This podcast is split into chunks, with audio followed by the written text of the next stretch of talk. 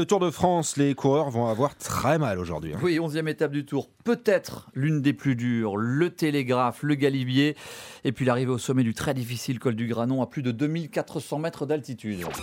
Tour de France 2022. Le carnet de route de Laurent Jalabert avec Christian Olivier. Voilà pour le programme infernal, avec en plus le Covid qui rôde dans l'équipe du maillet jaune euh, Pogachar. Bonjour Christian Olivier. Bonjour à toutes et tous, Laurent Jalabert, bonjour. Bonjour. Deux positifs sortent de l'équipe du maillot jaune, un troisième lui aussi, mais il est toujours en course car sa charge virale est jugée faible. Le Covid rôde autour de Tadej Pogacar. Le maillot jaune est-il en danger? Je ne sais pas si le maillot jaune est en danger. En revanche, il ne doit pas être très serein de la situation. hein. Perdre deux hommes déjà pour la même raison, ça veut dire que effectivement le Covid est pas loin. On voit bien que lorsque la course s'emballe et qu'elle devient extrêmement difficile, il est rapidement tout seul. Il n'y a plus grand monde pour l'entourer. Ses collègues, il les met lourdement à contribution en voulant garder un maillot jaune qu'il aurait pu laisser filer. Pogacar, malgré les impressions qu'il donne, visuellement, c'est un garçon qui, a l'air décontracté. Il est très fort. Il l'a encore démontré sur la dernière ligne droite hier. Pour autant, je pense que dans un coin de sa tête, il se dit je vais profiter de chaque instant parce que je ne sais pas jusqu'à quand ça va durer. Pas sûr que je puisse aller à Paris. C'est pour ça qu'il sprint dans le final pour conserver pour